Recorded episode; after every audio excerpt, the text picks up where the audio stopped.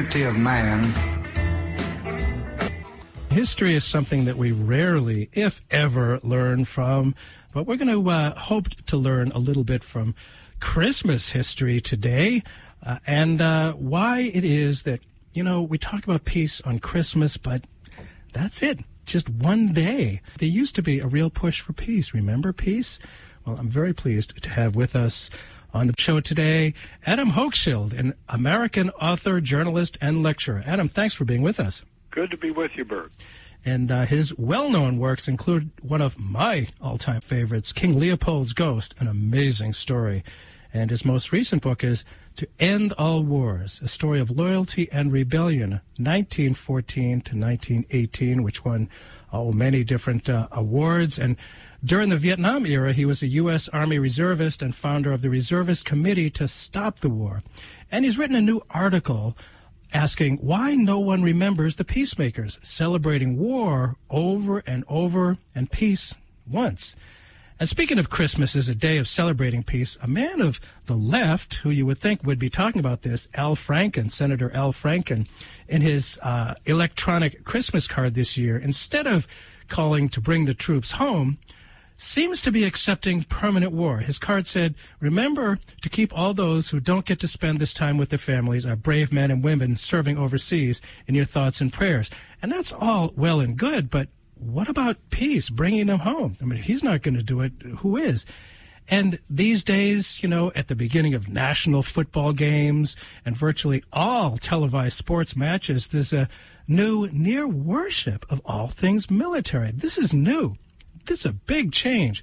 There was a time, even in the midst of war, a great many politicians did speak out for peace. It really happened, but there's none of that now. Since 9 11, it seems like maybe we're locked into a permanent state of war mentality.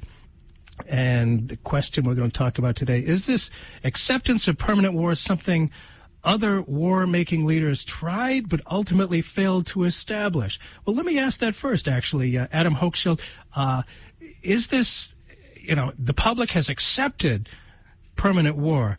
I can't help but think that other war makers throughout history would love to have gotten it so that the people under them just established uh, the belief and acceptance of permanent war. What do you think? I think you raise a very good question there, Bert. It's really quite amazing to me when you consider that the United States is not in a declared war uh, anywhere in the world, really, at this point, at least not in terms of old fashioned wars like World War I and World War II and so forth. But we have hundreds of military bases in dozens of different countries. Uh, and ever since September 11th and the shiver that that sent through the American people, uh, you know, reminding us that there are enemies out there, but sort of nameless, formless enemies, mm-hmm. and they could be anywhere, and we don't know where they are.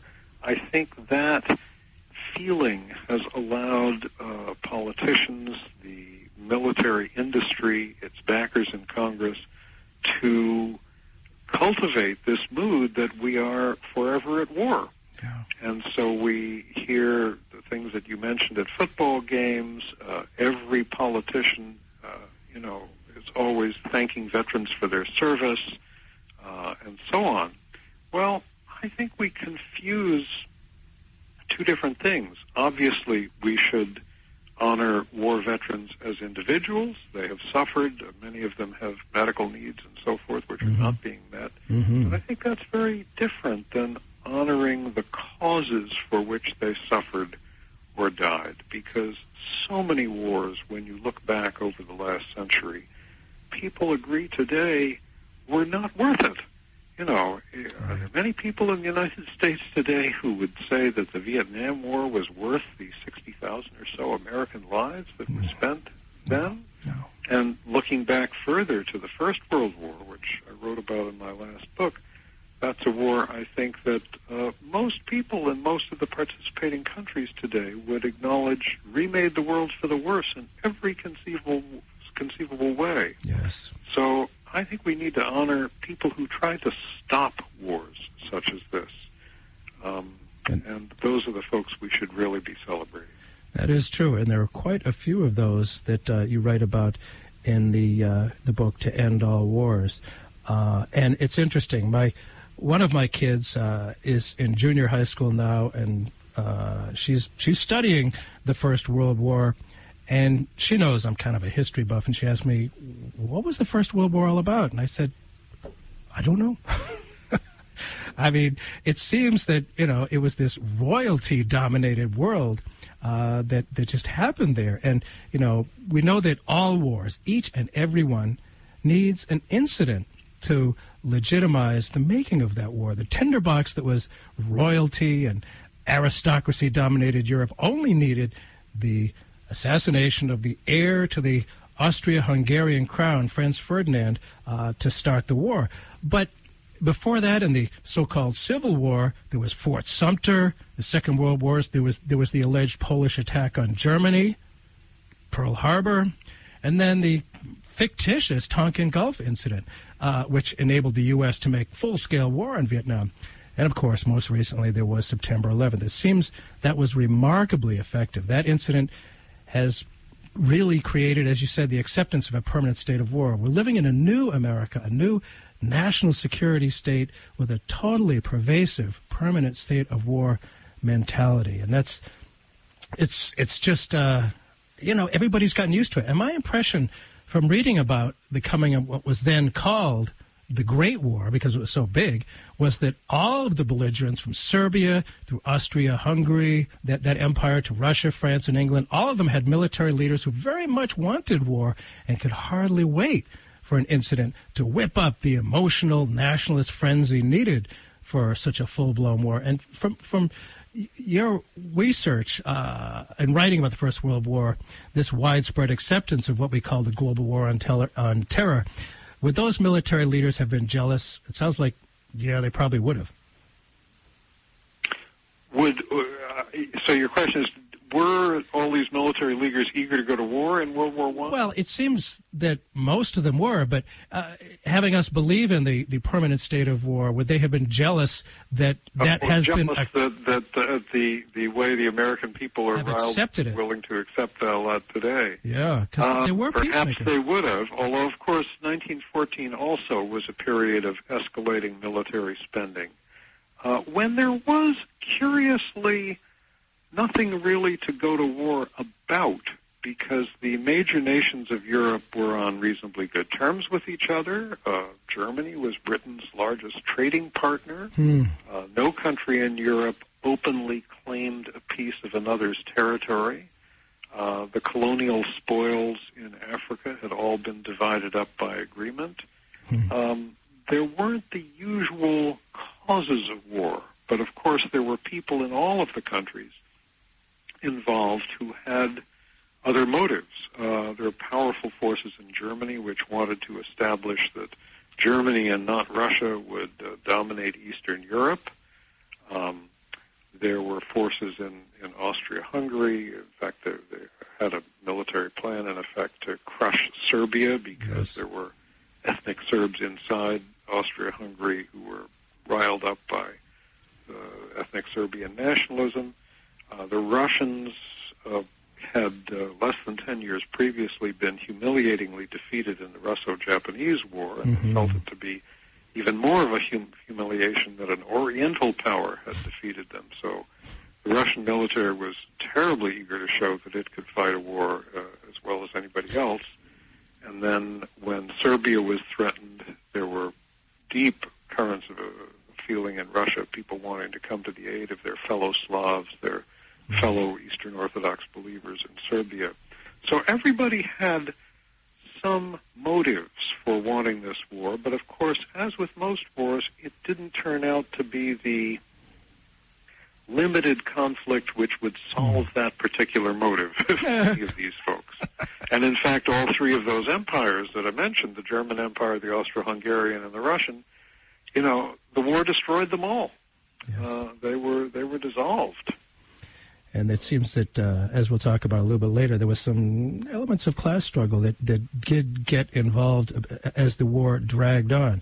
And of course, the First World War broke out in August of 1914. And by the time Christmas rolled around, there had been what you call five months of unparalleled industrial scale slaughter, unquote. And despite the overwhelming chest pounding for more and more brutality across the trenches, some of the soldiers, British and German, it seems, were infected with the spirit of Christmas. Now, December 25th, 19, uh, 2014 is the 100th anniversary of the famous Christmas truth truce, which uh, seems to be fairly accepted now and pretty mainstream. But over the century, uh, it has morphed into legend. Please, you looked into this. Tell us what is known to be true about that Christmas truce. Well, this is one of those legends which is largely true. Uh, the only part of the legend which is not true is that uh, legend has it that the ordinary soldiers on both sides went out into no man's land and met each other against the opposition of their officers. Um, this has a nice ring to it, but it wasn't true because officers as high as the rank of colonel also came out between really? the trenches and shook hands with their counterparts on the other side. Wow. The commanding generals on neither side knew about this in advance. Uh, they were upset and they made sure it never happened again. But nobody who took part, as far as I can tell, was was punished. Uh, it was quite a remarkable event because, uh, as as you said, Bert, the uh, you know slaughter had been going on on an industrial scale for nearly five months. Hundreds of thousands of people uh, had been killed. There were 27,000 French soldiers killed in a single day, August 22nd of that year. Mm. Um, nobody in Europe had seen war like this before. And then Christmas Day dawned, and in different places, different things happened. Uh, some spots, uh, soldiers heard, uh, you know, men on the other side singing Christmas carols, and they started singing as well. And often it was the same carol with words in different languages. Mm. Um, someone in a German trench held up a sign saying, uh, "We no shoot, you no shoot." Mm. And uh, then people began quickly popping out of their trenches and mm. met by the thousands in the no man's land between the trenches. This very um, muddy, shell-pocked uh, patch of ground. The trenches, in some cases, were a few hundred yards apart. Some cases, uh, closer than that. And there are photographs of some of these meetings um, that show, uh, you know, men with their arms around each other and. Mm soldiers traded souvenirs, uh, uh, British rum for German beer. Sometimes they snipped off each other's coat buttons and traded mm. them. Mm. Uh, and uh, in a couple of spots, they appear to have played soccer. There was no proper soccer field, of course, and mm-hmm. no soccer balls, but, you know, kicking around a tin can or a sandbag uh, stuffed with straw. And at the end of the day, people went back to their trenches. In many places, the firing resumed the very next day. Uh, in a few spots, uh, it w- was not till a day or two later. And then, you know, within a few days, the full fury of the war was back again. And in the months to come, there would be enormous bloody offensives and the introduction of the flamethrower and the introduction of poison gas warfare and all of the horrors which we know so way, so well. But that one day was quite remarkable. And did that happen in other places as well, maybe to a lesser extent? Um, on Christmas Day 1914, it appears to have only happened in uh, the, the, fraternization mm-hmm. happened only where German soldiers in the west, that is uh, northern France and part of Belgium, faced British troops uh, on the part of the front where Belgian and French troops held the Allied line, uh, the firing pretty much stopped, but there was uh, little or no fraternization. Mm-hmm. Uh, the French and Belgians were still very angry that their countries had been invaded by the Germans, and uh, sure. the Belgians in particular had seen most of their country occupied quite brutally by that point. So they didn't fraternize. The fraternization took place between the British and Germans. Um, where it was eased by the fact that uh, a great many Germans spoke English. Uh, there had been mm. 50,000 Germans living in Britain uh, right up to the beginning of the war because wages were slightly higher there. Uh-huh. And hmm. uh, so, you know, in many places there wasn't a language barrier. And but that was the only fraternization that really took place in the West. I, I, think it's fascinating too. A lot of people know, but not everybody, about the the relations, the uh, the uh, royalty of, of England and the royalty of uh, Germany were in fact related. They were cousins, I believe, of some sort. Yeah, actually, the, all first cousins. um, the royal family of Britain, of Germany, of Russia, um, and uh, all the more reason why it was so ridiculous to go to war. Uh, you know, the I mean the the British king at this point didn't have uh, much power. You know, Britain was really ruled Sure. by uh, Parliament Sure. and, and its cabinet, but the German uh, monarch had a great deal of power, and the Russian Tsar had total power. They were communicating with each other up to the last minute, uh, oddly enough, in English, which was the language that they had in common, um, saying, you know, can't we stop this rush to war? But each of them, as I say, had some motives for going to war. And so, despite the fact that they were first cousins and had been on yachting holidays together in the Baltic and so Right. forth, uh, they ordered their armies to war against each other. Absolute madness. Bert Cohen here. We're talking with our guest Adam Hochschild about uh, his recent article, "Why No One Remembers the Peacemakers: Celebrating War Over and Over and Peace Once." Um, and your article points out that reenactments and commemorations of that Christmas Day truce 1914 today include royalty like Prince William, who was, of course, the Duke of Cambridge. And as you ask, given the rarity of peace celebrations of any sort, what's made the Christmas truce safe for royalty, mayors, and diplomats? Well, that's a fascinating question to me. Obviously, I'm happy to see people celebrating this event because it was a remarkable event and it deserves to be celebrated. But we very rarely see any kind of officially sanctioned celebrations of something like this. Instead, we Yeah. see celebrations of victories in battle and so on. Uh, I think what makes it safe is a couple of things. Um, for one thing, uh, the Christmas truce did not represent a breakdown of military discipline. As I mentioned, Hmm. officers up to the rank of colonel uh, took part uh, in this fraternization as well. The war resumed the next day. Uh, so that makes it safe. Uh, another thing is that it never happened. Nothing like it ever happened again. So Hmm. it didn't really represent a new direction in the war. And finally, commemorating anything uh, during this four-year, centen- four and a half year centenary period when people are doing a lot of remembering about the First World War, commemorating, commemorating anything is very big business. Oh, Um, right. Of course. in uh, northern France and Belgium, I'm sure some of your listeners have probably visited those areas. hmm First World War tourism is a huge thing. Restored trenches, forts, monuments, graveyards.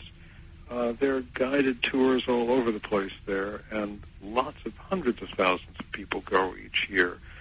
The regional government in that part of Belgium alone is spending $41 million beefing up its uh, tourism infrastructure during the uh, these next four years, and that's not counting private money that's going into adding hotel rooms and restaurants and that sort of thing. And I'm sure these folks figure that, you know, if they can add some peace sites to the itinerary as well as existing war sites, so much the better. Yeah, the Uh, another thing that is business related has to do with the fact that they played soccer on Christmas Day, 1914, in the no man's land between the trenches.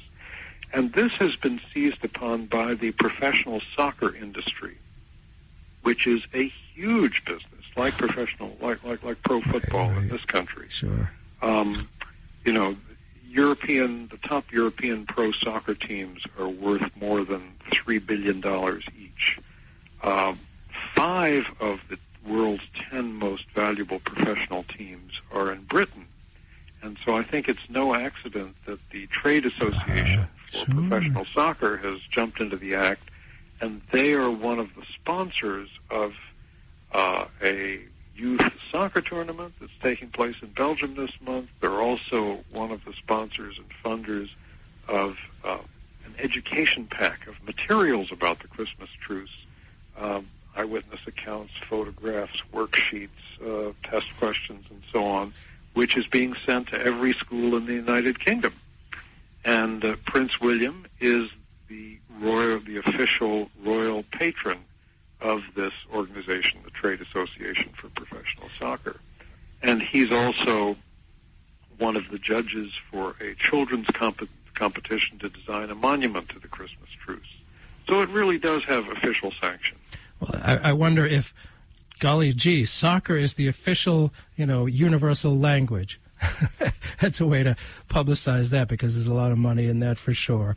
Uh, well, obviously, you know, we would all rather people play soccer or any sport, yes, uh, rather than make war. But it's still always interesting to see, you know, what are the business calculations going into this? Because actually, professional soccer is a little worried. In uh, a number of countries in Europe, they're losing their audience somewhat as other things compete for people's leisure time and spending. Hmm. So they're trying to grab onto that and, and uh, shore up soccer as the universal language. Now, I, I read your book, To End All Wars, many books ago, I'll have to confess. But if my memory is correct, which may or may not be beyond the one now acceptable celebration of peace during that awful war, there were many efforts to prevent the war and then to bring it to an end before it finally did end. And as you say, the Duke of Cambridge and other high dignitaries wouldn't be caught dead endorsing the anniversaries of far more subversive peace related events which came about. That's right. Tell it tell us please about some of them. Well, there are a number of these coming up. For example, uh, in 1917, hundreds of thousands of soldiers in the French army mutinied. They had just had the experience of seeing uh, you know, huge numbers of their fellow soldiers killed and wounded in one of these senseless Western Front attacks where masses of men were sent, you know, yeah. marching out of their trenches and into the face of machine gun fire. Hundreds of thousands of soldiers that spring, 1917, mutinied. Uh, they, for the most part, didn't leave their trenches or camps, but just told their officers, we will not take part in any more of these suicidal attacks. And indeed, um, the French Army High Command did not dare order any more such attacks uh, for the following year. I think they should be celebrated. Um, that same year, 1917, saw uh, something else going on on the other side of Europe, the Eastern Front, where uh, uh Russian troops faced German and Austro-Hungarian troops. In the spring of 1917, uh, the, the so-called February Re- Revolution in Russia, the Tsar was overthrown. 300 years of the Romanov dynasty came to an end. And that news spread like wildfire through the Russian army. And there was an American correspondent for the United Press at the front who looked through his binoculars and saw Russian and German soldiers meeting each other in no man's land. They didn't have a language in common, but he could see them communicating in sign language, the German soldiers would thrust their bayonets into the earth, and the Russian soldiers blew across their open palms to show that the Tsar had been blown away. Um, a lot more fraternization took part that took place that year, especially after November when the Bolsheviks took over in Russia. Mm-hmm. They were committed to ending the war. And at this point, you can find lots of photographs online of Russian and German soldiers fraternizing, including my favorite, which shows Russian and German soldiers, the Russians in those high fur hats, uh, dancing in couples in the snow. Uh, an amazing thing. But the generals on both sides were horrified. Yeah, I'm sure. Uh, it really did represent a total breakdown of discipline in the Russian army. Were from which people were deserting by the hundreds of thousands. And the German generals were horrified that this kind of spirit was going to infect their army, which it really did start to do. And I don't think we'll see any official commemorations of these. no, not by the royalty uh, that, that still exists. That that's uh, interesting. I wonder if any peace organizations actually do. And well, I hope so. Um, there's a curious thing in in Germany and Austria, which is this: there are several places where there are small monuments or memorial plaques in Germany and in, and in Austria to deserters from the Second World War because hmm. everybody wants to celebrate those who resisted the Nazis. Right. And there were a lot of desertions from the Nazi army in the last months of the Second World War. But nobody has put up any monuments to deserters from the First World War. Uh, and I think they should, because actually one of the reasons why that war finally came to an end in the West, where the United States, Britain, and France were fighting the Germans, is that um, German soldiers started to desert in large numbers, not from the front, but from the rear areas. They would either evade orders to go to the front or they would simply go underground. The police chief of Berlin in the late 1918 estimated that there were 40,000 deserters in hiding in Berlin alone. Well, I think these folks deserve a monument too. And, and you know, people talk about uh, courage, bravery, patriotism. Certainly, I would think it could be uh, said about them as well. And you note that uh, at, the time these uh, desertions were going on, and and the uh, some of the uh, truces that there was a, a certain Adolf Hitler that didn't like what was going on there and did not participate in that.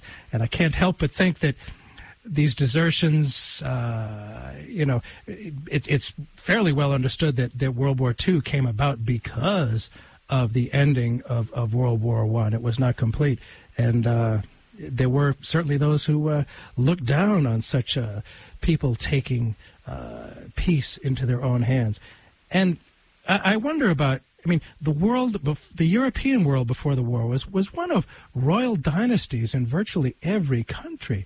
What part of the mutinies do you think were a class struggle in which, you know, lowly working class soldiers of each side figured, you know, maybe I have more in common with the people in the trenches on the other side? What, what part of it do you think was, uh, you know, part of a, a class struggle which had some real potential for, you know, something more dangerous, and that the ruling class may have understood this.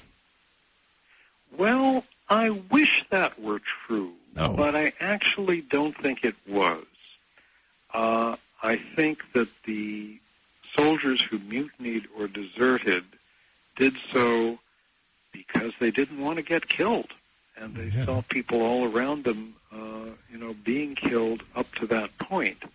Um, the the war was really a lesson, I think, uh, and a very discouraging lesson that nationalism sort of trumped class identity mm. because up to the point when the war began, the socialist movement in Europe, which was very strong, there were more than 10 million socialist voters in the European countries together, uh, you know, they held uh, meetings every two years where the leaders of all the socialist parties in the different countries got together and they passed resolutions uh, denouncing war and, and so on. Talk of, you know, staging a general strike if Europe seemed to be going to war.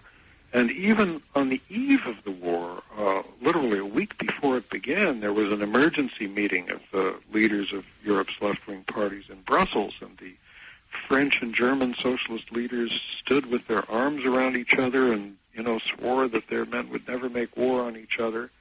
Uh, the French leader, Jean Jaurès, uh, because of that, three days later, when he'd returned home to Paris, he was assassinated.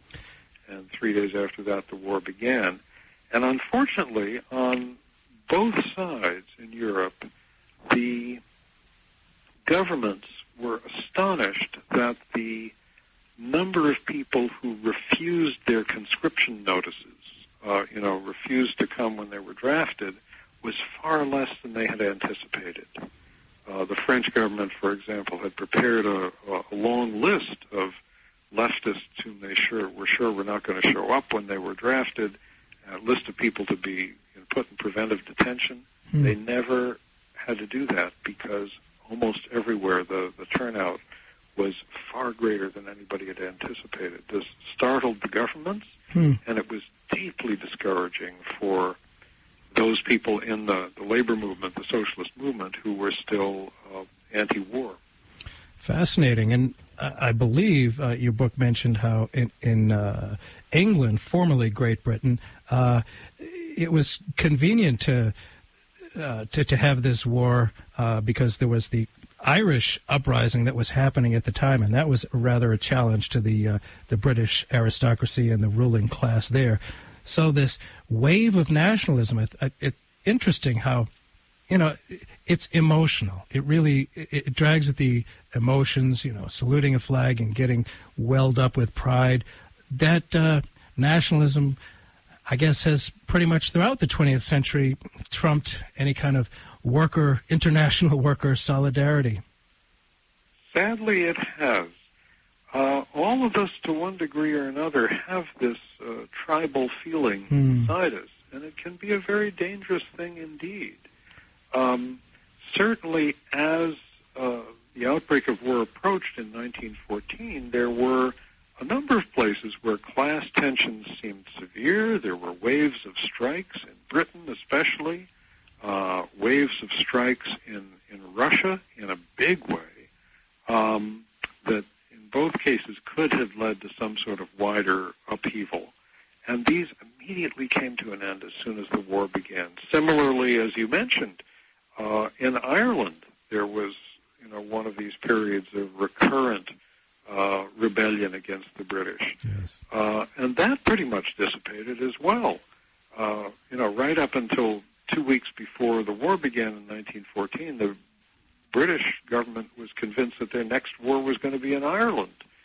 Uh, but somehow this business, when you know the mother country is threatened, rally to the colors, it's a very powerful impulse that is buried somewhere in all of us, and it takes a, a brave person to resist that impulse.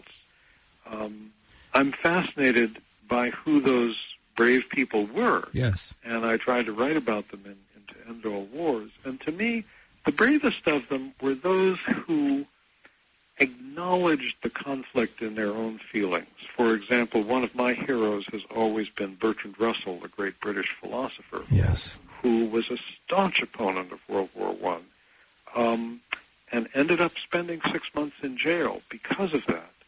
Uh, worked very nobly throughout the war, uh, donating his time to an organization to support conscientious objectors, giving speeches, writing ceaselessly until he was sent to jail. But he spoke very movingly about the conflict in his own feelings.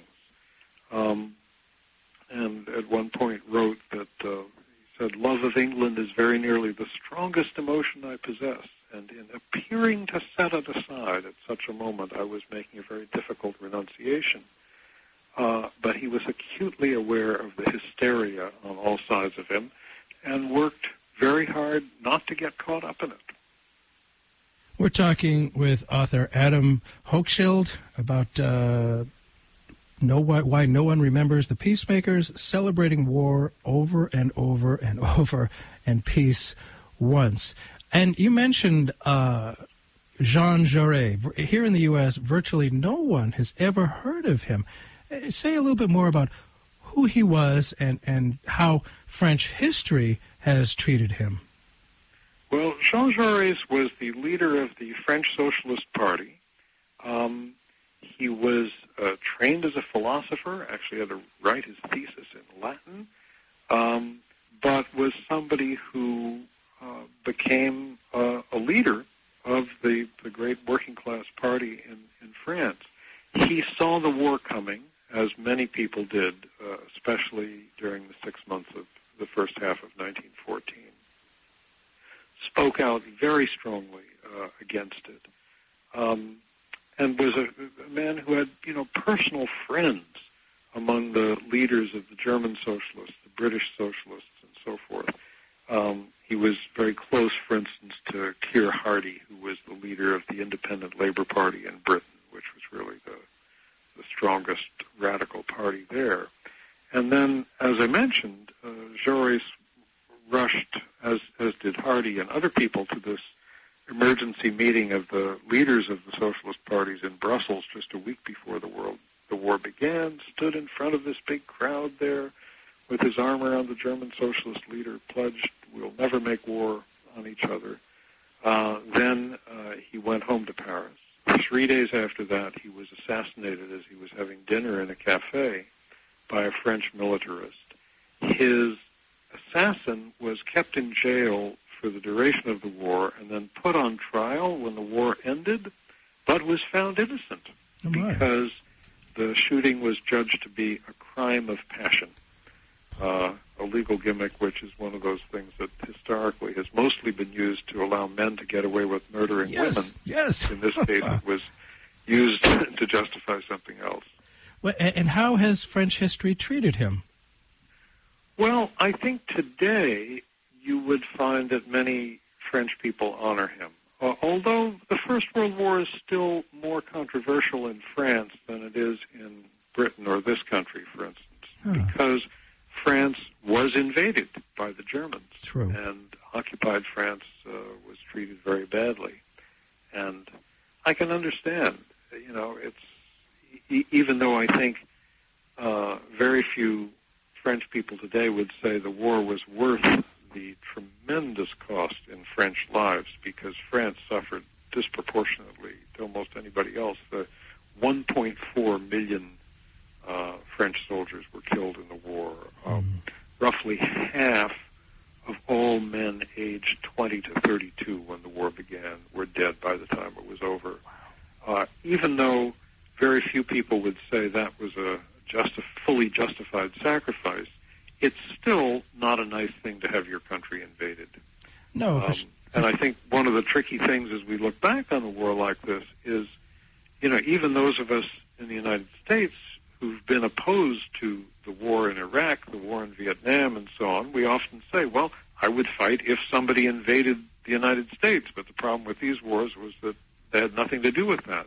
Well, here, you know, it's Uh-huh. reasonable enough if you were French or Belgian to think, hey, here are these soldiers invading my country. They have no right to do that. I'm going to fight against them. Uh, and people did, but then the, the consequences of the war were just so catastrophic. but there are some monuments and streets named after him, correct? Jaurès, yes. Yeah. Yes. So he's uh, uh, gotten some re- respect in there. And, uh, you know, I wonder. Oh, yes, we, we haven't talked about the women in particular. Some of the. There were women in the British peace movement. Did any come from uh, upper, respectable classes? And how were they treated at the time? How are they remembered today? Well, uh, I think they're not remembered enough. There were some remarkable uh, women, um, actually from many different countries.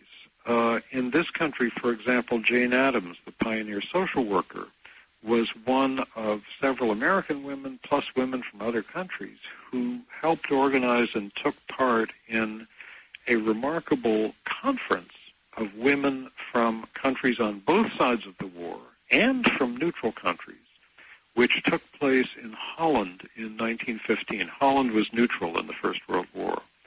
And governments uh, of the warring countries on both sides put all sorts of obstacles in the way of women from their countries going there. Uh, but nonetheless, a small delegation managed to get there from Germany, another from occupied Belgium. Uh, the British government pre- prevented women going from Britain, but there were three British women who happened to be in France uh, before they did this, and they went to the conference. And if you look at photographs of this conference, which took place in The Hague in 1915, you see women from these different warring countries sitting next to each other on a platform, and it's the only time during this four and a half years when you can find any kind of photograph like that of people from the the two sides talking together uh, amicably. Um, so I take my hat off to those women. They were not able to stop the war, but they sure as hell tried. Uh, after the conference ended, they sent delegations to governments all over Europe, which heard them out politely and then kept on fighting. Um, a one British woman in particular, I think, needs to be remembered. Uh, Emily Hobhouse she was a well-known human rights activist who um, is usually remembered for having been the person who exposed the British use of concentration camps to lock up Boer women and children during the Boer War. But during the First World War, she did something quite amazing. Uh, she traveled without telling anybody and with nobody's permission and on behalf of no one except herself. Hmm. She traveled from Britain to France, which was legal. She then went from France into Switzerland, which was neutral. From Switzerland to Germany, and then in Germany she went to Berlin and went to call on the German foreign minister, whom she had known before the war, and she began talking peace terms. You know, if we did this, might you do that? Mhm. Uh, if you did this, maybe we could do that. Um, she was not representing anybody, but she was trying to look for a deal that could be made. She came away believing erroneously, I'm afraid, Mhm. that she had the outlines of a peace agreement that the Germans might agree to, went back to England, tried and failed to see people high in the British government to talk about this.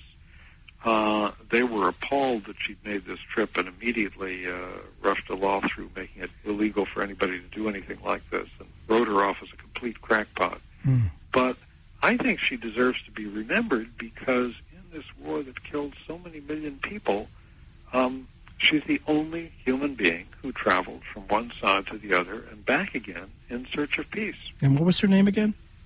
Emily Hobhouse. Emily Hobhouse. We should try to remember that. Try to remember peace, as Neil Young sang. You know, and during the the war in Vietnam and now, the anybody who, who is in any kind of uniform, uh, let's face it, tends to be treated by many people as a hero, as a brave hero, with demonstrating courage just by wearing a uniform. And the right wing tried during Vietnam and, and nowadays too to paint the peace protesters as as traitors, as people without courage too. And it seems to me one could argue that it takes great courage to speak out in the old village square, and that it sometimes takes sincere patriotism. What about the bravery there, and how eh, just for putting on a uniform you're called a brave hero, but those people who really display courage, what are your thoughts on on that uh, odd uh, uh, contradiction?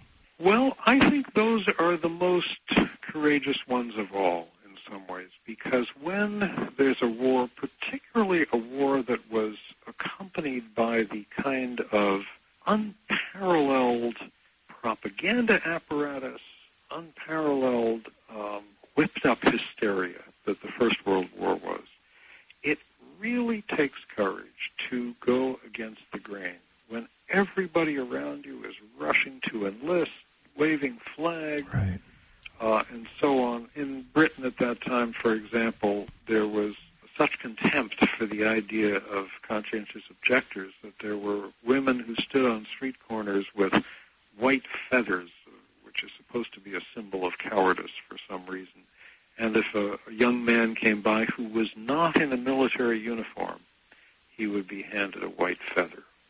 And in that atmosphere, to stick to your convictions requires tremendous courage. Uh, one of the people, one, one of the groups of people I write about in To End All Wars is a group of British resistors within the military. They had been conscripted into the army before the government had estab- fully established how the conscientious objector system was going to work. And there were 49 of them altogether. They were shipped across the English Channel to France and told, if you continue to disobey orders here, you'll be shot because this is a war zone. Uh, and they were put with other soldiers, ordered, you know, right face, left face, forward march. None of them obeyed. Um, they were then locked up in a prison. Their families in Britain were desperate because they did not know where these men were. Uh, one guy managed to smuggle out a postcard saying that they were being held at the port of Boulogne while the government figured out what to do with them, whether to shoot them or do something else. This postcard reached their supporters in London, who immediately mobilized Bertrand Russell, you know, mm-hmm. who was quite a famous man, who went to see the prime minister and said, "You must not shoot these people. It would be a terrible scandal if that happened." And their lives were saved. Mm.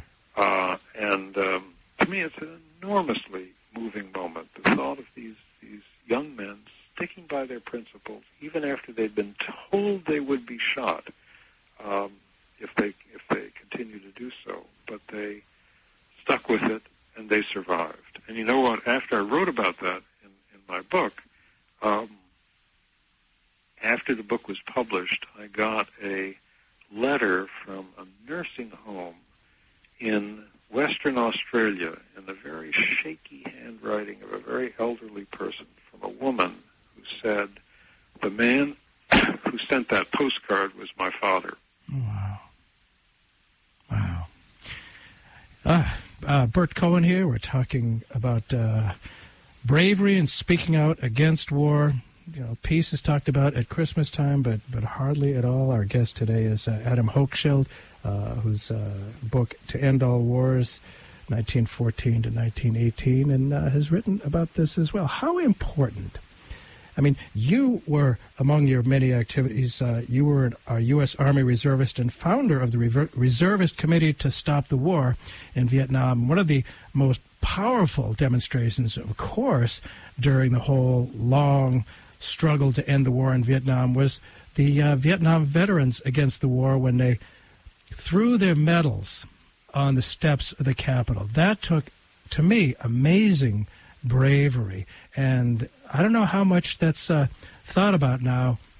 And I wonder how important that kind of uh, statement, that, that powerful video image was to ending the war. And I wonder how important to ending the First World War and the Vietnam War and the Iraq War the peace movements have been, especially from the inside. What do you think about that, Adam? Well, I think for ending the Vietnam War, there's no question it was really crucial. Um, because the U.S. military was really in a state of collapse. There were soldiers who were refusing to obey orders. Um, the, you know, they were shooting their officers from behind sometimes in Vietnam, um, and uh, you know, the military was really balking. Soldiers did not want to fight this war. And I think that was a very important factor in yes. bringing the war to an end. Um, and I think those folks have to be honored. Uh, it's much harder to resist. It's much harder to speak out against a war when you are in uniform. There are usually mm. very severe penalties for oh, yes. doing so.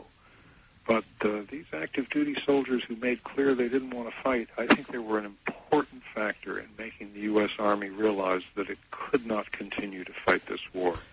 And I wonder about Iraq too, because that was kind of falling apart. I mean, it's sort of ratcheted up again after it's been officially over.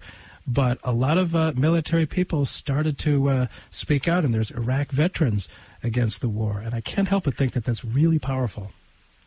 That's right. That's right. Yeah, I hope it it it uh, you know I think I think that the veterans speaking out today is very important. Uh, one of the problems, though, with the conflicts that we're in right now, is a lot of them are subcontracted yes. to private contractors, uh, you know, people flying drones, uh, and that they don't necessarily require, you know, uh, American military men on the ground in the way that previous wars did. Yeah, that's that's for sure true. As as we've discussed today, virtually all things military are you know put on a on a pedestal, and people. What seems really different now from during the Vietnam War is that people who are, are that are concerned about the permanent war um, have accepted their powerlessness. People for peace feel, you know, powerless and just seem to accept that. And that that's really different. Are we powerless? It d- does going out in the streets make it make a difference? And what about this new sense of powerlessness? That seems to be quite a victory for the war makers. It is, and I'm discouraged by it because as I look at you know, something like the Vietnam War, where I really do believe that protests by the hundreds and thousands, millions of us who marched in demonstrations against that war, yes, and by men within the military who made clear they didn't want to fight on. I think both those things constituted real pressures on the United States to get out of that war. Yes. Uh, and were things which brought it to an end much sooner than it would have uh, otherwise. Today, I don't see anything quite equivalent, and Yeah. I'm discouraged by it. It's a little harder to protest because there isn't something as large and obvious as half a million U.S. troops in Vietnam, which there were Yes. um, you know, at the, at the peak there. Instead, you know, we've got drone strikes here and, you know, military aid going to the Iraqi government there and uh, God knows what's going on at, the you know, the profusion of U.S. military bases that are popping up all over Africa now. It's more diffuse. It's more nebulous. A lot of it is more secret. Uh, it changes quite rapidly uh, ISIS, which is now the big enemy, you know, Mhm. didn't seem to exist a year or so ago.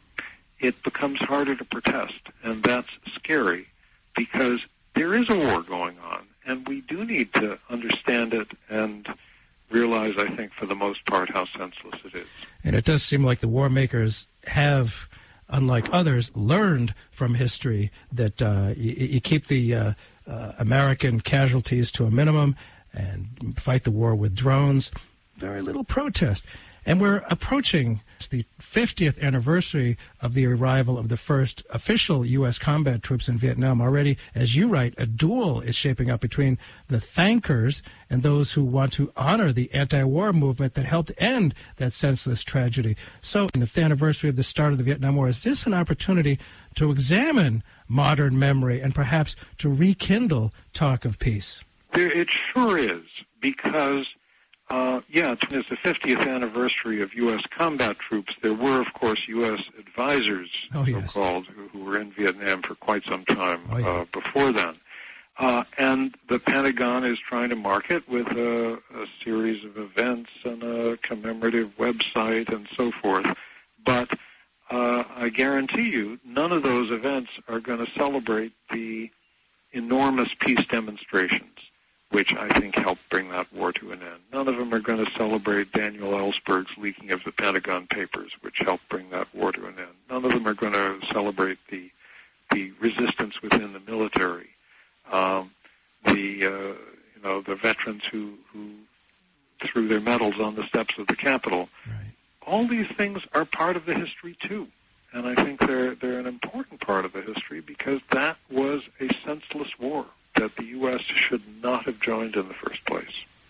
And it took courage and I would dare say, at least in my opinion, real patriotism, dedicated dedication to what America is supposed to be about, to to stand up and resist that war. And and people forget that now, and and the resistance to the war seems people just accept their powerlessness. But we are not powerless. We can speak out, but it, as you say, it's so diffuse. It's hard to uh, see, you know, have that opposition. Well, thank you so much for being with us. I, I highly recommend uh, both books, King Leopold's Ghost, which is amazing about uh, the Belgian adventures in the Congo, and To End All Wars, a story of loyalty and rebellion, 1914. Adam Hochschild, thanks so much for being with us and uh, shedding some light. Thank you, Bert.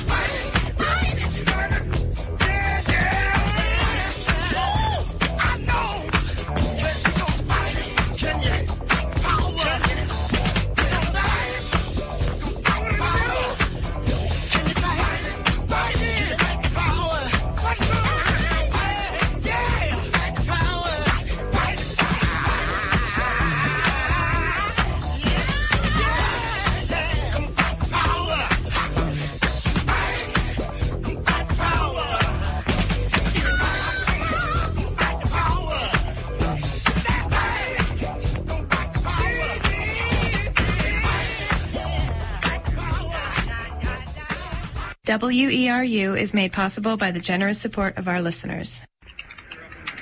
Welcome to 2021 Talks, where we're following our democracy in historic times. No country has the right to dictate borders, to bully smaller countries, to intimidate, to coerce, to pursue their own interests. State Department spokesman Ned Price says the U.S. wants to peacefully resolve the conflict in Ukraine, where Russia has amassed troops, prompting fears of a military invasion. President Joe Biden is expected to speak by phone today to Russian President Vladimir Putin at the Kremlin's request. Foreign policy expert Steven Pifer with the Brookings Institution believes diplomacy could help diffuse the situation. It would be better to talk than to have what could turn out to be the biggest land war in Europe since World War II breakout. Russia contends the troops are there for military exercises and denies plans to invade, which Pifer says is possible. I tend to think that this is more towards bluff than an actual intention for a real invasion because I calculate the cost as significant for Moscow. But Mr. Putin has his own logic. Biden already warned Putin the U.S. and European allies will respond with economic sanctions and military support should Russia invade. A group of former executive branch lawyers asked the Supreme Court Wednesday to reject former President Donald Trump's efforts to block his records from the House committee investigating the January 6th Capitol attack, arguing the need to pursue facts outweighs Trump's claims of executive privilege. New polling shows House Minority Leader Kevin McCarthy has a nearly 50% job approval rating among independents, putting the California Republican eight percentage points ahead of President Joe Biden. The Gallup poll also found McCarthy's overall approval slightly higher than Democratic House Speaker